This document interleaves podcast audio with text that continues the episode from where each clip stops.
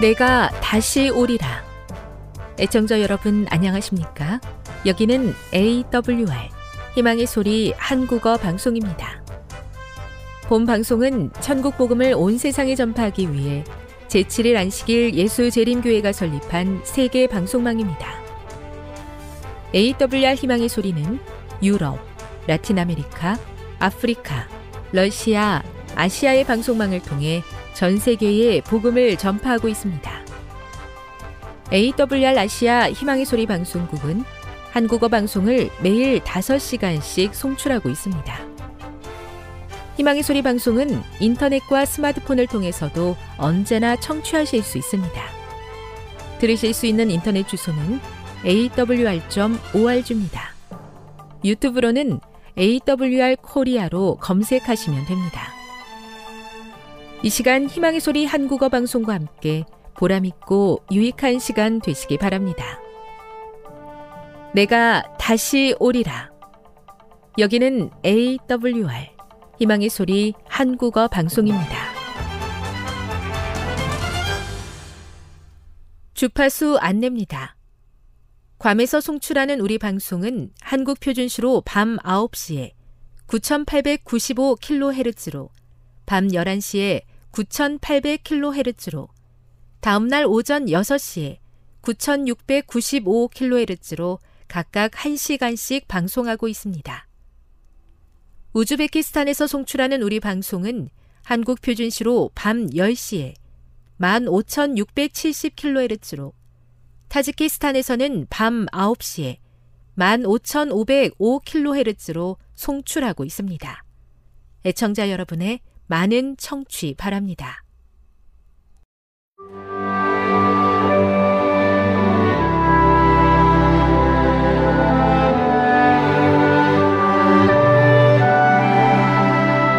읽어주는 교과 제9과 형의 축복을 가로챈 야곱 5월 28일 안식일의 일몰 시간은 오후 7시 45분입니다. 기억절입니다. 에서가 이르되 그의 이름을 야곱이라 함이 합당하지 아니하니이까 그가 나를 속임이 이것이 두 번째니이다. 전에는 나의 장자의 명분을 빼앗고 이제는 내 복을 빼앗았나이다. 또 이르되 아버지께서 나를 위하여 빌 복을 남기지 아니하셨나이까. 창세기 27장 36절. 우리는 이어서 기적의 아들이자 약속된 씨의 조상인 이삭의 가족사를 살펴볼 것이다. 그런데 그 이야기의 시작은 순조로움과는 거리가 있다. 그의 아들 야곱의 품성적 결함이 장자권과 이삭의 축복을 받을 권리를 둘러싼 경쟁 속에서 드러나게 된다. 야곱은 그의 아버지를 속이고 그의 형에게서 아버지의 축복을 가로챈 일로 인해 자신의 목숨을 구하려고 도망치게 된다. 도망치는 중에 하나님께서는 그를 베델에서 만나신다. 그때로부터 속이는 자 야곱은 자기 자신도 속임을 당하게 된다.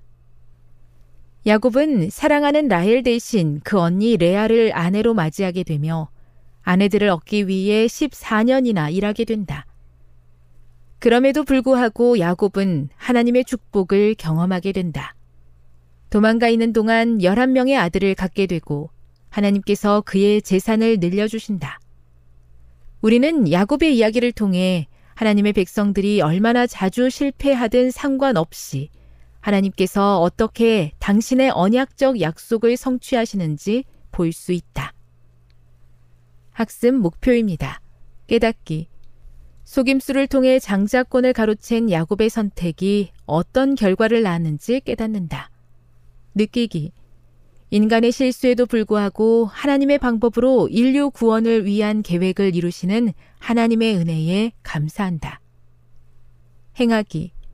아무리 선한 의도라 할지라도 하나님께서 기뻐하시지 않는 행동들을 삼가며 하나님의 뜻대로 살아간다. 다음의 내용을 안교소 그룹 시간에 함께 토의해 보십시오. 1. 거짓말을 하고 후회했던 적이 있으십니까? 2. 야곱과 에서의 성격을 비교해 보십시오. 무엇이 이 가정의 불행을 초래했습니까? 3. 하늘에 닿은 사닥다리와 하늘에 닿기 위해 시도되었던 바벨탑을 비교해 볼 때 어떤 차이점을 발견하게 됩니까? 4. 삼촌에게 속임을 당한 야곱은 어떤 교훈을 배웠을까요? 5. 야곱이 뿌린 대로 거두는 고통스러운 상황 속에서도 하나님께서는 어떻게 그분의 뜻을 이루고 계셨습니까? 6. 야곱은 삼촌의 집을 떠나기 위해 무엇이라고 설득했습니까? 7. 뿌린 대로 거둔다는 말은 진리입니다. 좋은 것을 거두기 위해 어떤 인생의 씨앗을 뿌리며 살아야 할까요? 결론입니다. 영적 축복이 담긴 장자권을 너무나 갖고 싶었던 야곱은 속임수를 통해 형의 장자권을 가로챘으나 그 선택은 그에게 값비싼 인생의 교훈을 치르게 했습니다. 하지만 그와 같은 고통 가운데서도 하나님께서는 야곱에게 많은 자손을 주심으로 당신의 뜻을 이루고 계셨고 마침내 때가 되었을 때 그가 고향으로 돌아오게 하셨습니다.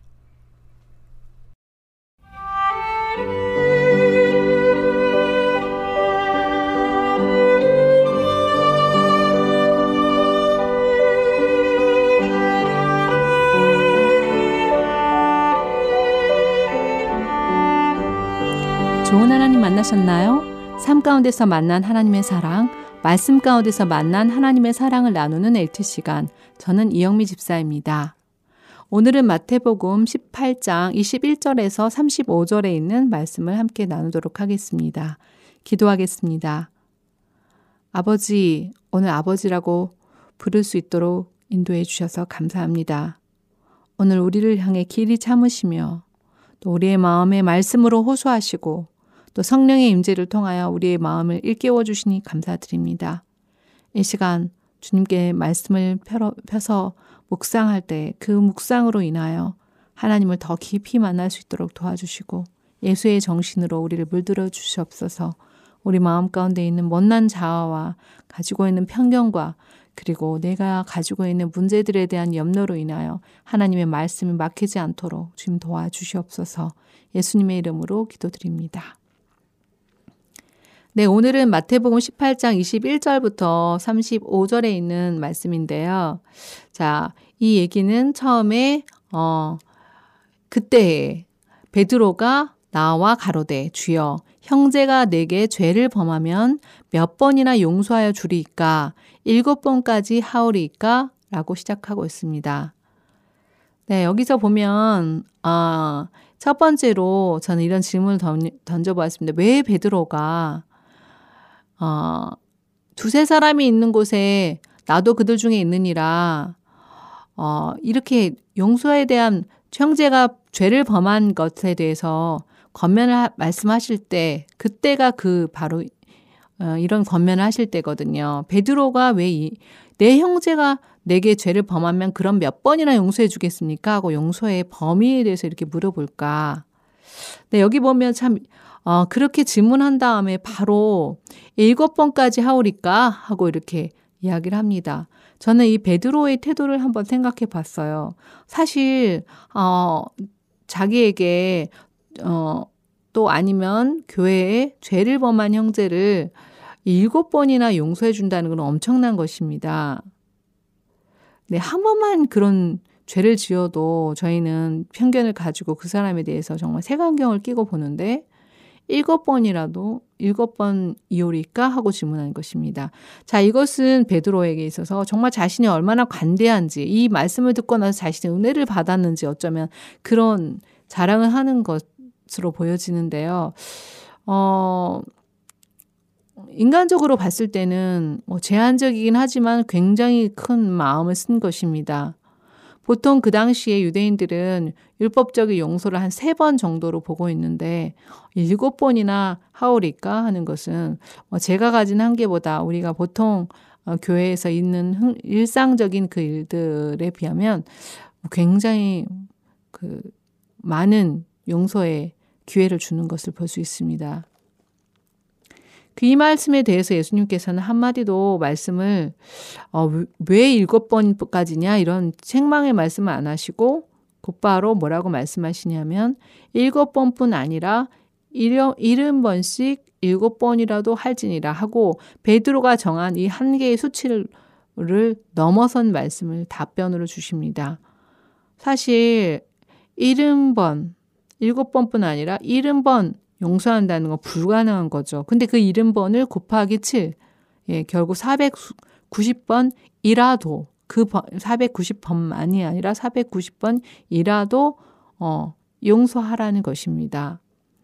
자, 이 용서의 베드로가 가진 용서의 한계는 또 유대인이 가진 이 관습도 다 거부하시고 초월적인 권위로 용서에 대한 어, 그 예수님의 어, 이 자세에 대해서 이제 이 지평을 넓히시는 거예요. 이 말은 곧 무슨 말입니까? 끝없는 용서를 하는 것입니다. 무제한적인 용서를 하라는 것입니다. 무제한적인 사랑을 하는 것입니다. 형제 간의 용서는 횟수로 제한할 수 없다는 것입니다. 헤아릴 수 없다는 것이죠. 사실 그렇게 용서하지 못하는 이유는 무엇일까요? 그가 내 형제라고 보기보다는 그는 죄인이요. 어쩌면 그럴 수가 있다고 있냐고 생각하는 나의 판단과 나의 가치관으로 인해서 도저히 이렇게 용서해주면 다음에 또 그럴 거라고 생각하면서 벌써 몇 번이나 용서해줬냐. 그 용서를 온전한 용서가 아니라 정말 번수를 아직 잊어버리지 않고 이렇게 헤아리고 있는 그런 모습을 보게 됩니다. 왜 이렇게 용서하라고 하셨을까요? 사실 하나님께서 우리에 대한 용서를 생각하면 답이 나옵니다. 하나님께서 우리에게 용서한 것보다 더 크고 많은 용서를 받았기 때문입니다. 최근에 저는 이번 한 주에 어떤 하나님을 만났냐 보면 아, 정말 제가 아는 분이 교통사고를 당했어요. 그런데 그분이 어 갑자기 어 차가 운행, 운행 중에 다른 차가 와서 부딪히면서 어 전적으로 그쪽에 있는 차가 과실인데 불구하고 그 차가 할아버지가 운전하시는 차라서 내려와서 운전 기사가 막 빈들더라는 거예요. 그런데 이분이 정말 허리가 아프고 이 뭐 심하게 다친 건 아니지만 그 할아버지를 보니까 아 내가 이것을 신고하고 이 일이 커지면 보험 처리하고 하는 과정에서 할아버지가 어 일자리를 잃으실 수도 있겠구나라고 생각이 들어서 됐다고 그냥 그냥 보내드렸다고 합니다. 그리고 자신의 돈으로 치료를 받으면서 다행히 하나님께서 며칠 내에 조금 조금씩 좋게 해주셔서 특별한 이상이 있었던 건 아니지만 아무튼 그것으로 인해서 몸과 마음이 많이 힘드셨습니다.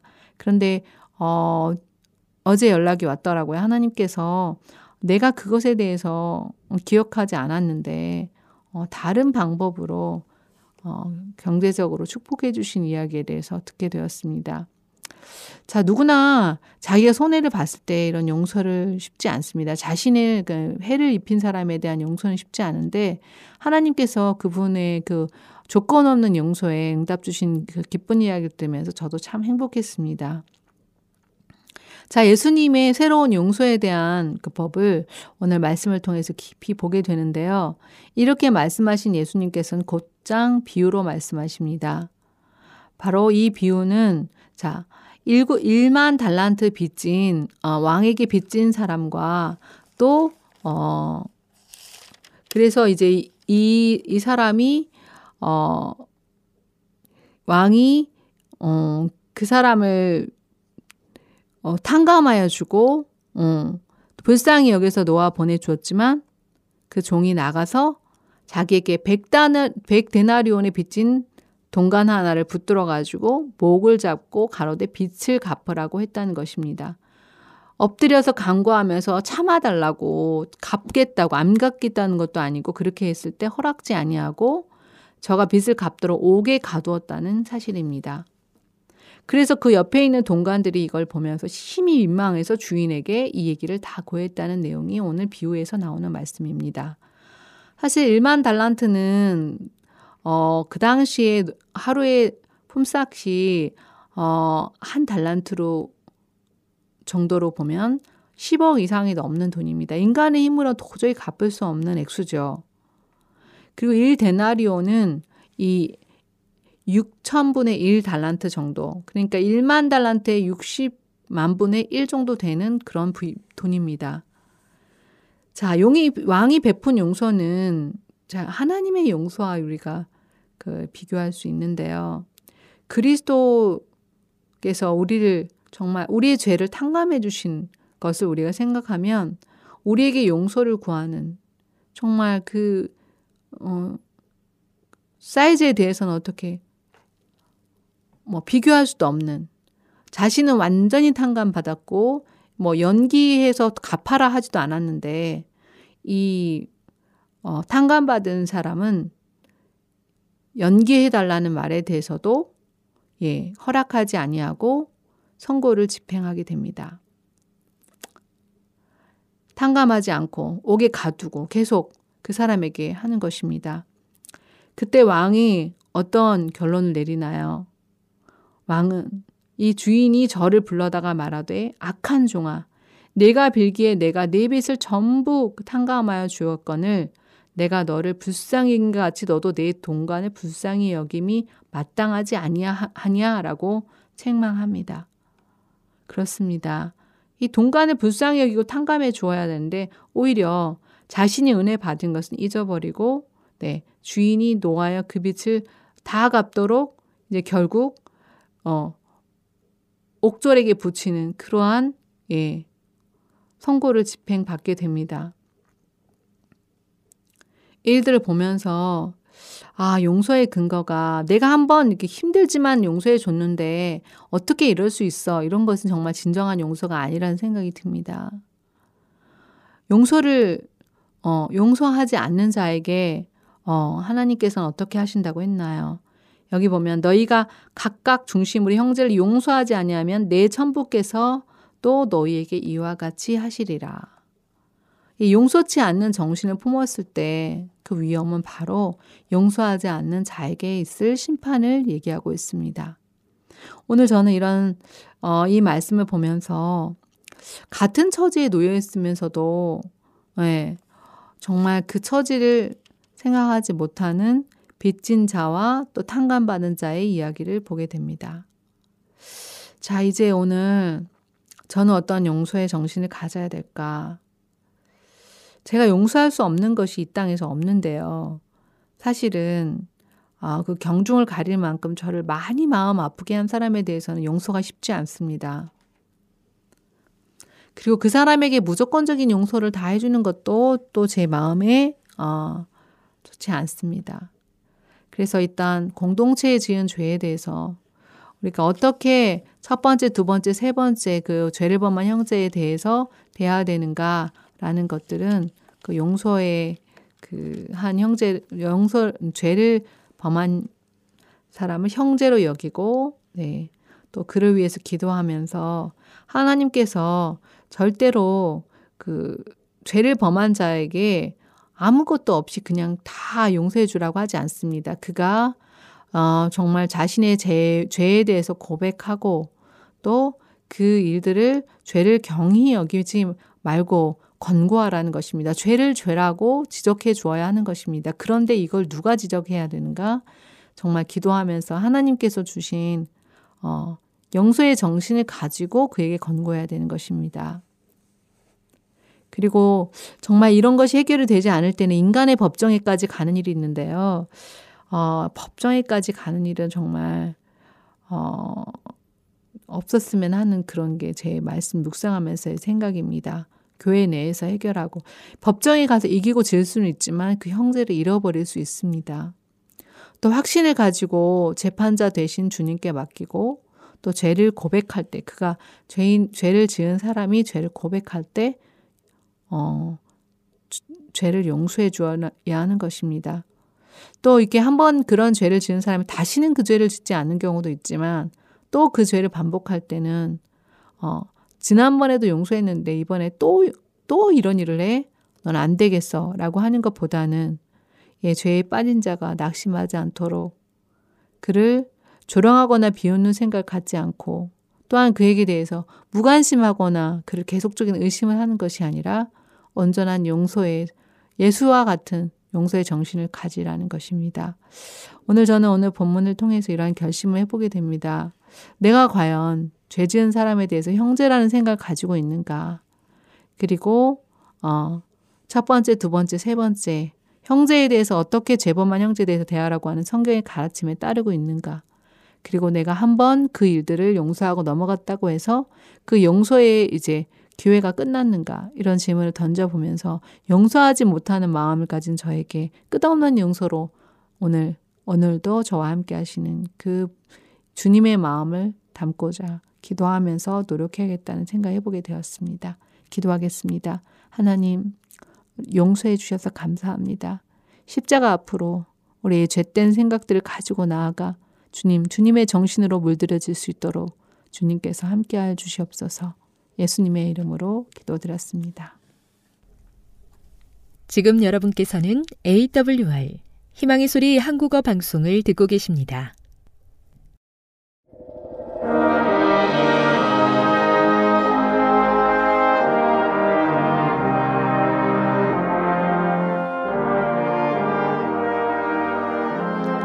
애청자 여러분 안녕하십니까 하나님의 귀한 말씀으로 은혜를 나누는 시간입니다 오늘은 여호와여 어느 때까지니까? 이런 제목으로 여러분들을 찾아왔습니다.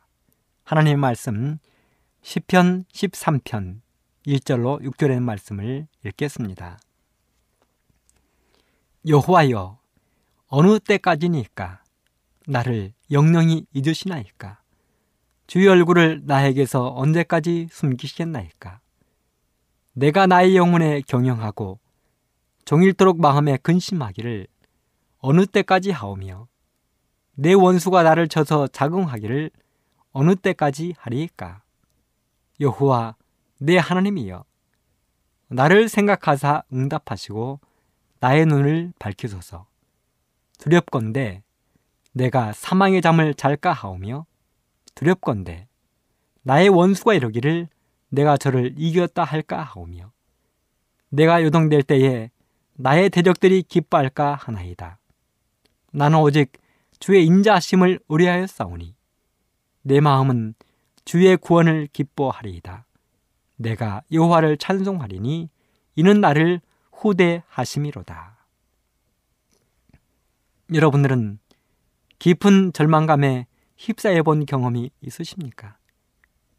현실이 너무 힘들고 괴로워서 차라리 죽는 편이 낫다고 생각해 본 경험이 있으십니까? 신앙을 가지고 있기는 하지만 인내의 한계에 이르러 자포자기 상황에 처해 본 적이 있으십니까? 오늘 10편 13편을 기록한 다윗은 자신의 인생길을 되돌아보며 굴곡 많은 자신의 삶을 한탄하고 있습니다. 시편 13편은 다윗이 기록한 여러 시 중에 비탄 시의 한 편입니다. 다윗의 삶은 크게 세 부분으로 나눌 수 있을 것입니다. 첫 번째 부분은 스무 살 때까지 이야기입니다. 다윗은 스무 살 때까지 아버지 이세의 집에서 목동으로 생활했습니다. 두 번째 부모는 스무 살부터 서른 살까지의 생활입니다. 이 기간은 피난으로 이루어진 고단한 삶의 이야기입니다. 세 번째 부분은 서른 살부터 죽기까지의 이야기입니다. 왕으로서의 다윗입니다. 다윗이 행복과 평화로운 생활을 했다면 그 시기는 바로 목동으로서의 어린 시절이었습니다. 그리고 그 이후의 삶은 피나는 도망과 싸움의 연속이었습니다. 그래서 다윗의 시를 보면 비탄한 심정을 노래한 시편이 매우 많습니다. 그 중에 13편이 대표적입니다. 사실 다윗의 인생의 전환점은 사무엘이 베들레헴 사람 이세의 집을 방문하면서부터 시작이 됩니다. 사무엘은 하나님의 명령을 따라 장차 이스라엘의 두 번째 왕이 될 사람을 찾아 나섰습니다. 그리고 마침내 이세의 집에 도착한 사무엘은 이세의 훌륭한 일곱 아들을 보며 흥분했습니다. 부조와 선자에는 이렇게 기록합니다. 638쪽. 엘리압이 이 엘리압은 이세의 큰 아들입니다. 엘리압이 사무엘의 검사를 받았고 의식에 참석했던 여섯 형제도 그의 뒤를 따라 계속 선지자의 심사를 받았다. 그러나 여호와께서는 그들 중에 아무에게도 당신의 택한 자임을 나타내지 않으셨다.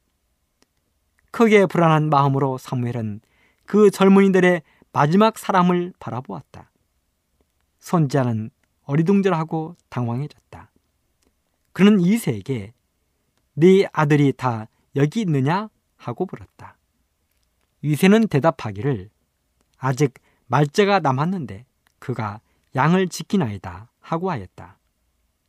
사무엘은 그를 불러오라 지시하고 그가 여기 오기까지는 우리가 식사 자리에 앉지 아니하겠노라고 하였다. 이야기의 대략은 이렇습니다. 사무엘이 이스라엘 두 번째 왕이 될 사람을 구하기 위해서 이세 집에 온 것입니다. 이세는 사무엘이 아이들을 데려오라고 이야기하자 일곱 명의 아들을 데리고 왔습니다. 큰 아들부터 일곱 번째 아들을 데리고 온 것입니다. 그런데요, 하나님께서 일곱 명의 이 아들에게 어느 누구에게도 왕이 될 사람으로 기름을 부라고 사무엘에게 말씀하지 않으신 것입니다. 그래서 사무엘이 또 다른 아들이 없느냐고 물었을 때 이세는 대답했습니다. 예. 양치는 아들이 하나 있는데 그런 지금 들판에서 양을 치고 있습니다.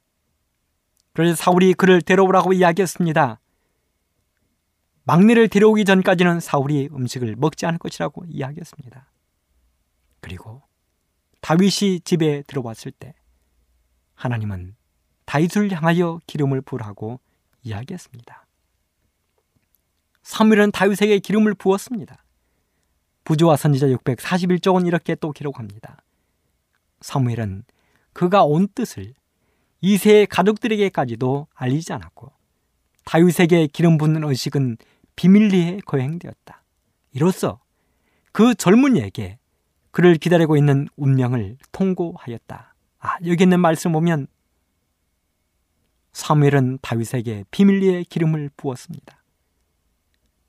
앞으로 왕이 될 것이라고 가족들에게도 알리지 아니했고 다윗에게만 그 이야기를 한 것입니다. 그리고 다윗은 또다시 양을 찌기 시작했습니다. 사무엘은 돌아갔습니다. 그리고 어느 날 이스라엘과 블레셋 사이에 전쟁이 일어났습니다. 그리고 아버지의 심부름을 나선 다윗은 자신의 인생 전환점 두 번째 사건에 휘말리게 됩니다. 그것은 바로 골리앗과의 1대1 전투였습니다. 도저히 게임이 안 되는 듯 보이는 1대1 전투에서 다윗이 승리한 것입니다. 그리고 다윗은 단번에 국가적인 영웅이 되었습니다. 가는 곳마다 백성들의 칭송이 찾아했습니다. 가는 곳마다 경망스런 부녀들의 노래를 그는 듣게 되었습니다. 사울이 죽인 자는 천천히요. 다윗이 죽인 자는 만만이로다. 사울이 죽인 자는 천천히요. 다윗이 죽인 자는 만만이로다. 그 노래는 열등감에 사로잡힌 사울 왕의 마음에 시기심의 불을 질렀습니다. 그리고 다윗에 대한 미움과 질투에 사로잡혀 살기 등등한 미친 사람이 되고 말았습니다. 정신병자가 되고 말았습니다. 청천벽력이란 이런 때를 두고 하는 말입니다. 모처럼 인생의 살맛을 느끼며 행복해하던 다윗에게 갑자기 죽음과 공포의 먹구름이 몰려오기 시작했습니다. 화려하지는 못했어도 평화롭게 살아온 시골 청년 다윗에게 죽음과 공포의 먹구름이 찾아온 것입니다. 아침이 되면 양우리로 내려가 양들을 이끌고 푸른 초장을 찾아다니던 근심 없던 청년에게 그런 다윗에게 갑자기 찾아온 죽음의 공포는 도저히 이해가 되지 않았습니다. 하루아침에 마치 사냥꾼에게 쫓기는 힘없는 한 마리의 사슴과 한 마리의 새처럼 불쌍한 신세로 전락하게 된 것입니다. 그는 하루하루 죽음의 공포에 시달리며 몸을 숨길 곳을 찾아 산과 들로 골짜기로 동굴을 찾아 다니게 되었습니다. 그렇게 들짐승처럼 10여 년을 도망쳤습니다. 하루하루가 불안하고 피곤하여 도저히 살 수가 없었습니다. 그래서 다윗은 울다가 울다가 이런 고백을 했습니다. 시편 56편 8절에 보면 나의 유리함을 주께서 개수하셨으니 나의 눈물을 주의 병에 담으소서 이것이 주의 책에 기록되지 아니하였나이까 사실 다윗은 검과 사자도 겁내지 않던 사람이었습니다. 골리앗 앞에서도 당당하고 큰 소리를 쳤던 사람이었습니다. 세상에 어떤 사람도 두려워하지 않던 사람이 바로 다윗이었습니다. 마침내 사무엘이 이스라엘 왕이 될 것이라고 기름을 부어주던 감동적인 장면도 약속도 골리앗을 죽였던 벅찬 감격도 잊어버리고 다윗은 고개를 떨구며 탄식하며 몸부림을 치고 있는 것입니다. 그 다윗의 비탄하고 애통스러운 그 마음이 기록되어 있는 시가 바로 우리가 오늘 처음 시작할 때 읽은 본문 10편 13편입니다. 다시 한번 1절로 2절을 읽겠습니다. 여호와여 어느 때까지니까 나를 영영히 잊으시나이까 주의 얼굴을 나에게서 언제까지 숨기시나이까 내가 나의 영혼에 경영하고 종일토록 마음에 근심하기를 어느 때까지 하오며 내 원수가 나를 쳐서 자긍하기를 어느 때까지 하리까 다윗은 1절과 2절에서 언제까지를 네 번이나 외쳤습니다. 어느 때까지니까? 언제까지 숨기시나이까? 어느 때까지 하오며 어느 때까지 하리까?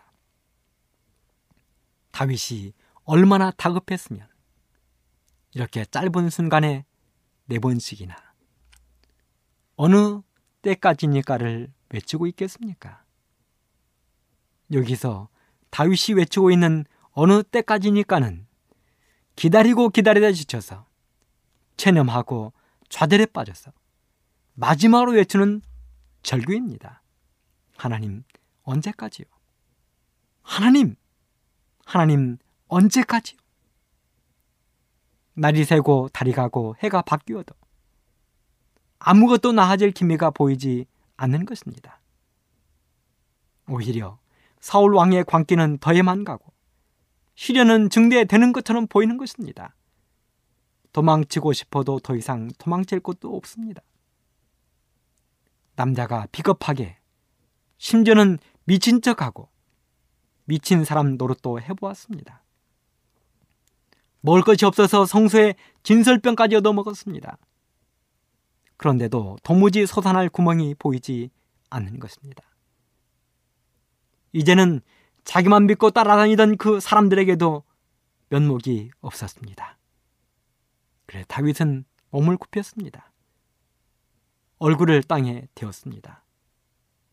그리고 낭망의 애간을 풀었습니다. 하나님 도대체 언제까지입니까?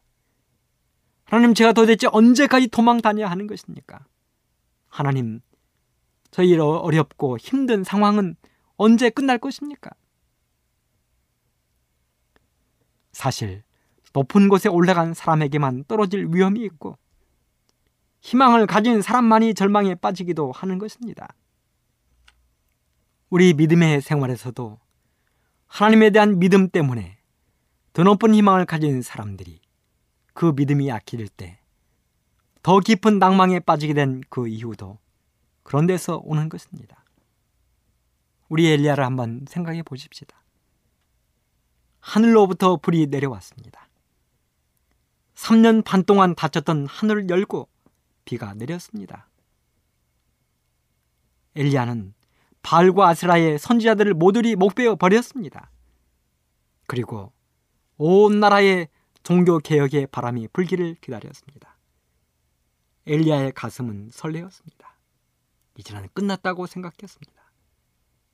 그런데요. 종교 개혁은커녕 왕빈 이세벨이 자기를 죽이겠다고 눈에 불을 켜고 찾는 것입니다.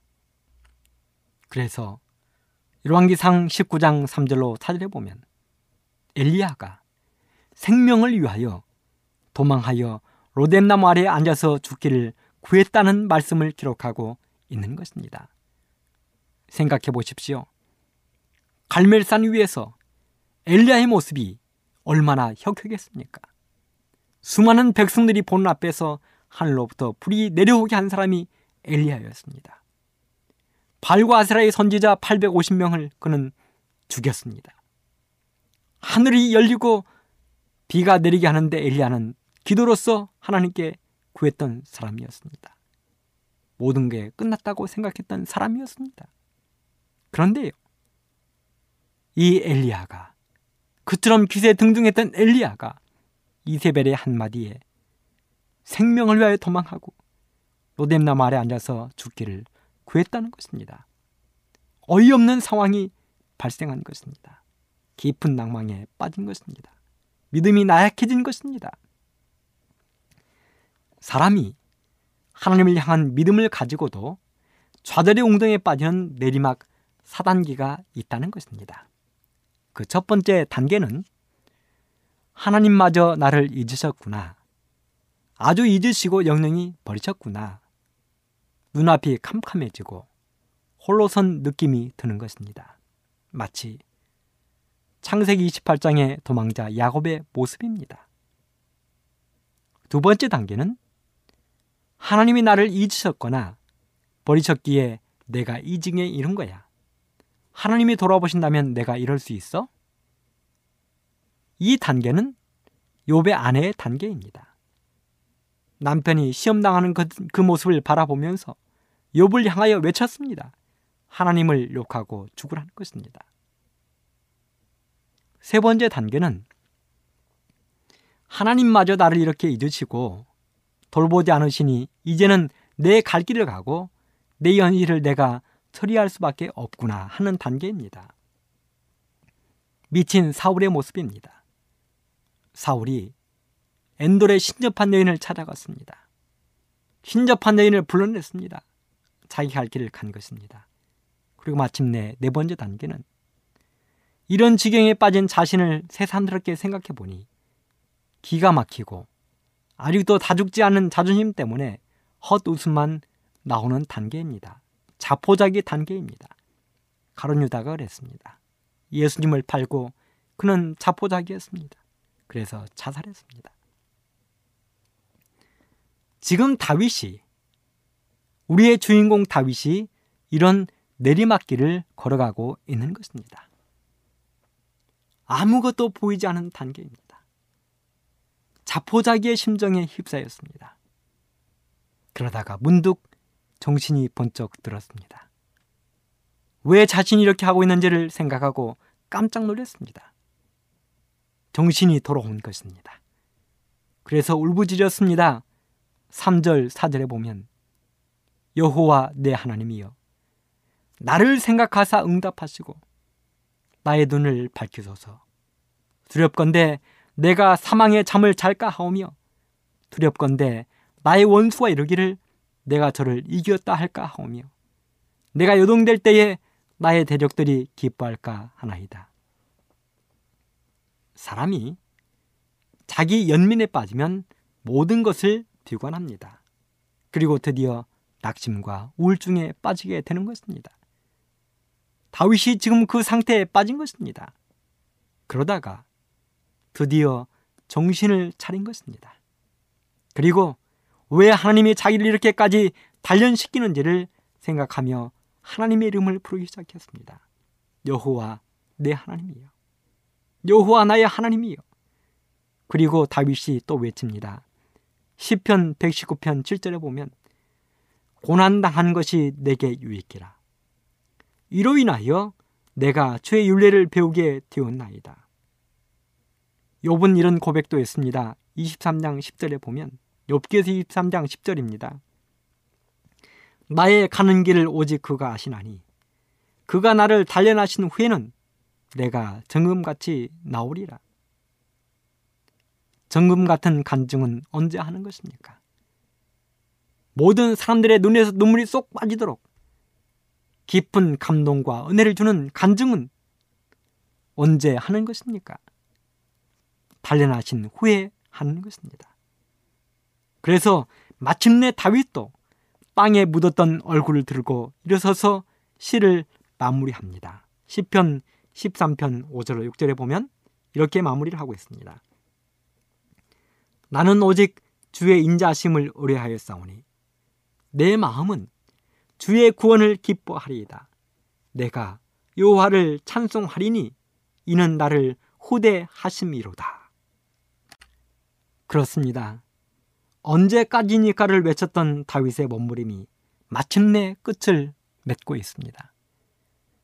자기를 그렇게 괴롭히던 사울 왕이 죽고 마침내 다윗이 이스라엘의 왕으로 등극했습니다. 그리고 다윗의 자손 예수를 탄생시키는 최고의 영광을 얻게 되었습니다. 이런 언제까지니까가 등장하는 또 다른 한 곳이 있는데요. 바로 하박국 1장 2절입니다. 여호와여 내가 부르짖어도 주께서 듣지 아니하시니 어느 때까지리까 내가 강포를 인하여 외쳐도 주께서 구원치 아니하시나이다. 여기 하박국이 외치고 있습니다. 여호와여 언제까지입니까? 하나님이여 언제까지입니까? 그러자 하나님이 대답합니다. 하박국 2장 2절로 4절. 여호와께서 내게 대답하여 가라사대 너는 이 묵시를 기록하여 판에 명백히 새기되 달려가면서도 읽을 수 있게 하라. 이 묵시는 정한 때가 있나니 그 종말이 속히 이르겠고 결코 거짓되지 아니하리라. 비록 더딜지라도 기다리라. 지체되지 않고 정령 응하리라. 보라, 그의 마음은 교만하며 그의 속에서 정직하지 못하니라. 그러나 의인은 그 믿음으로 말미암아 살리라. 그렇다면 오늘 우리가 마지막 시대를 살아가는 우리가 외쳐야 할 어느 때까지는 없는 것입니까? 온 세상이 금방이라도 무너져 버릴 것 같은 이 시대에 우리가 외쳐야 할 주님, 어느 때까지입니까? 이 말을 외쳐야 할 것 아니겠습니까? 다윗이 외쳤던 어느 때까지니까?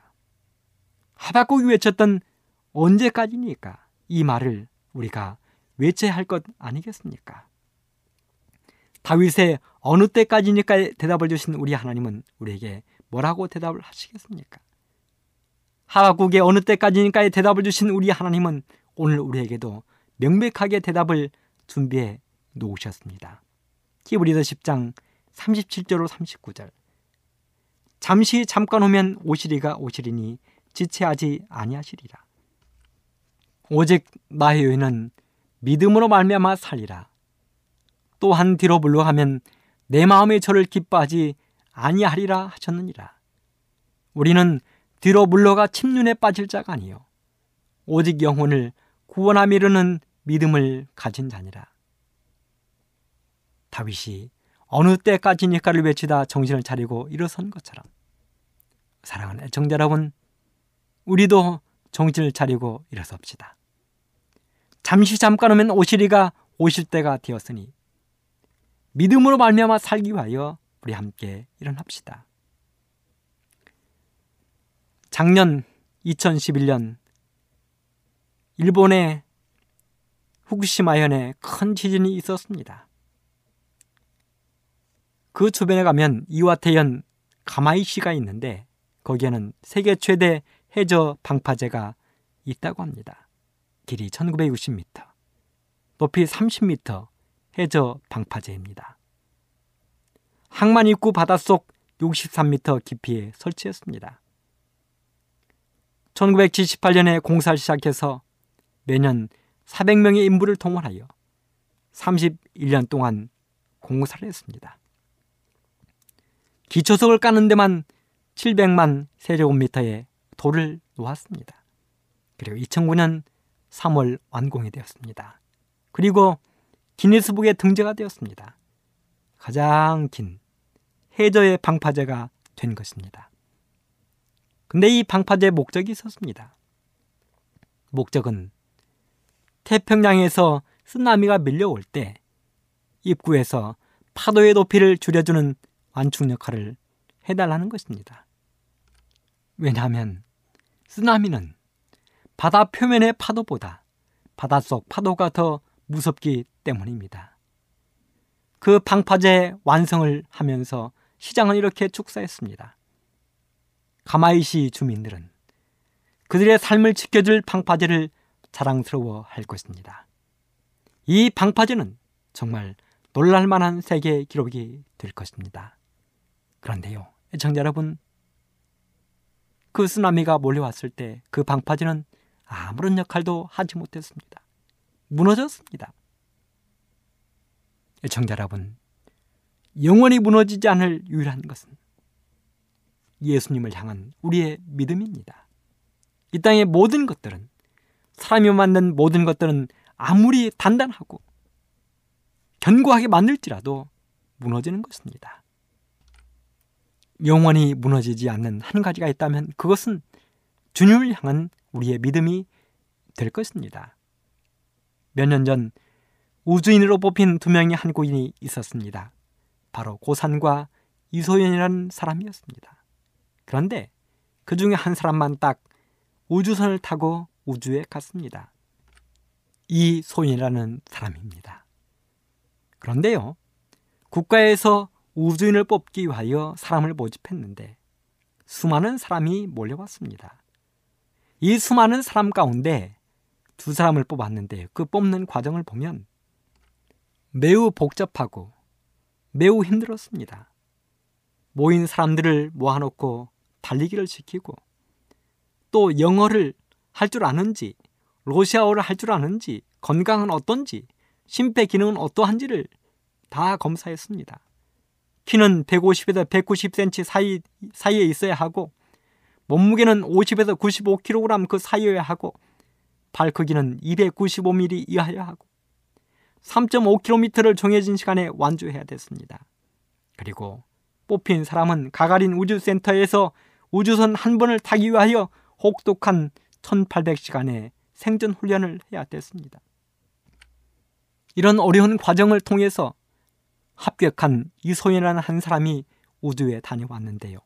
여러분, 우리가 구원받을 사람이 하늘에 가는 과정은 그렇게 어마어마하고 복잡하지 않습니다.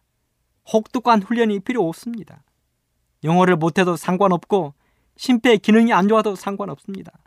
발이 크든 작든 몸이 무겁든 가볍든 키가 크든 작든 산소통도 물병도 도착이 없어도 주님은 상관없습니다. 주님은 말씀하셨습니다. 하나님이 세상을 이처럼 사랑하사 독생자를 주셨으니 이는 저를 믿는 자마다 멸망치 않고 다 영생에 이를 것이다. 청자 여러분, 다윗이 울부짖었습니다. 비탄에 빠졌던 다윗이 울부짖었습니다. 여호와여, 언제까지니까? 하박국도 외쳤습니다. 여호와여, 언제까지니까? 오늘 우리도 외쳐봅시다. 하나님, 언제까지입니까? 언제 예수님이 땅에 오실 것입니까? 여러분, 예수님은 응답하십니다. 너희가 믿음으로 준비하고 있으면 너희를 구원하게 될 것이다. 주님은 우리를 위하여 하늘의 맨션을 준비하시기 위해 가셨습니다. 그리고 걱정하지 말라 하셨습니다. 이제 그 주님이 오실 때가 되었습니다. 그 주님이 오시는 그날 우리는 주님이 준비하신 아름다운 하늘에서 영원한 영생을 누리게 될 텐데요. 그 자리에 우리 모든 애청자 여러분들이 한 사람도 빠짐없이 있게 되기를 간절히 바라면서 이 시간 말씀을 줄이도록 하겠습니다. 감사합니다.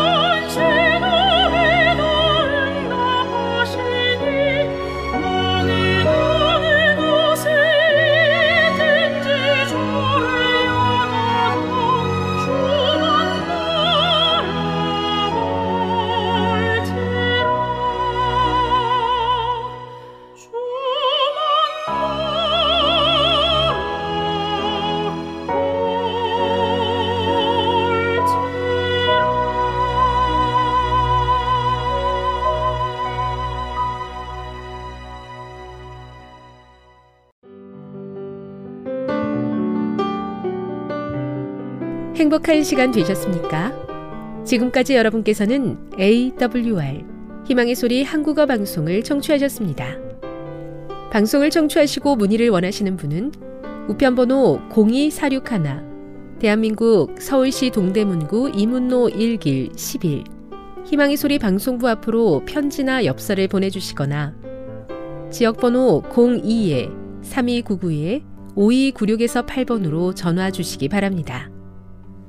지금까지 함께 해주신 애청자 여러분들께 감사드립니다. 애청자 여러분, 다음 이 시간까지 하나님 안에서 늘 평안하십시오. 감사합니다. 내가 다시 오리라. 여기는 AWR 희망의 소리 한국어 방송입니다.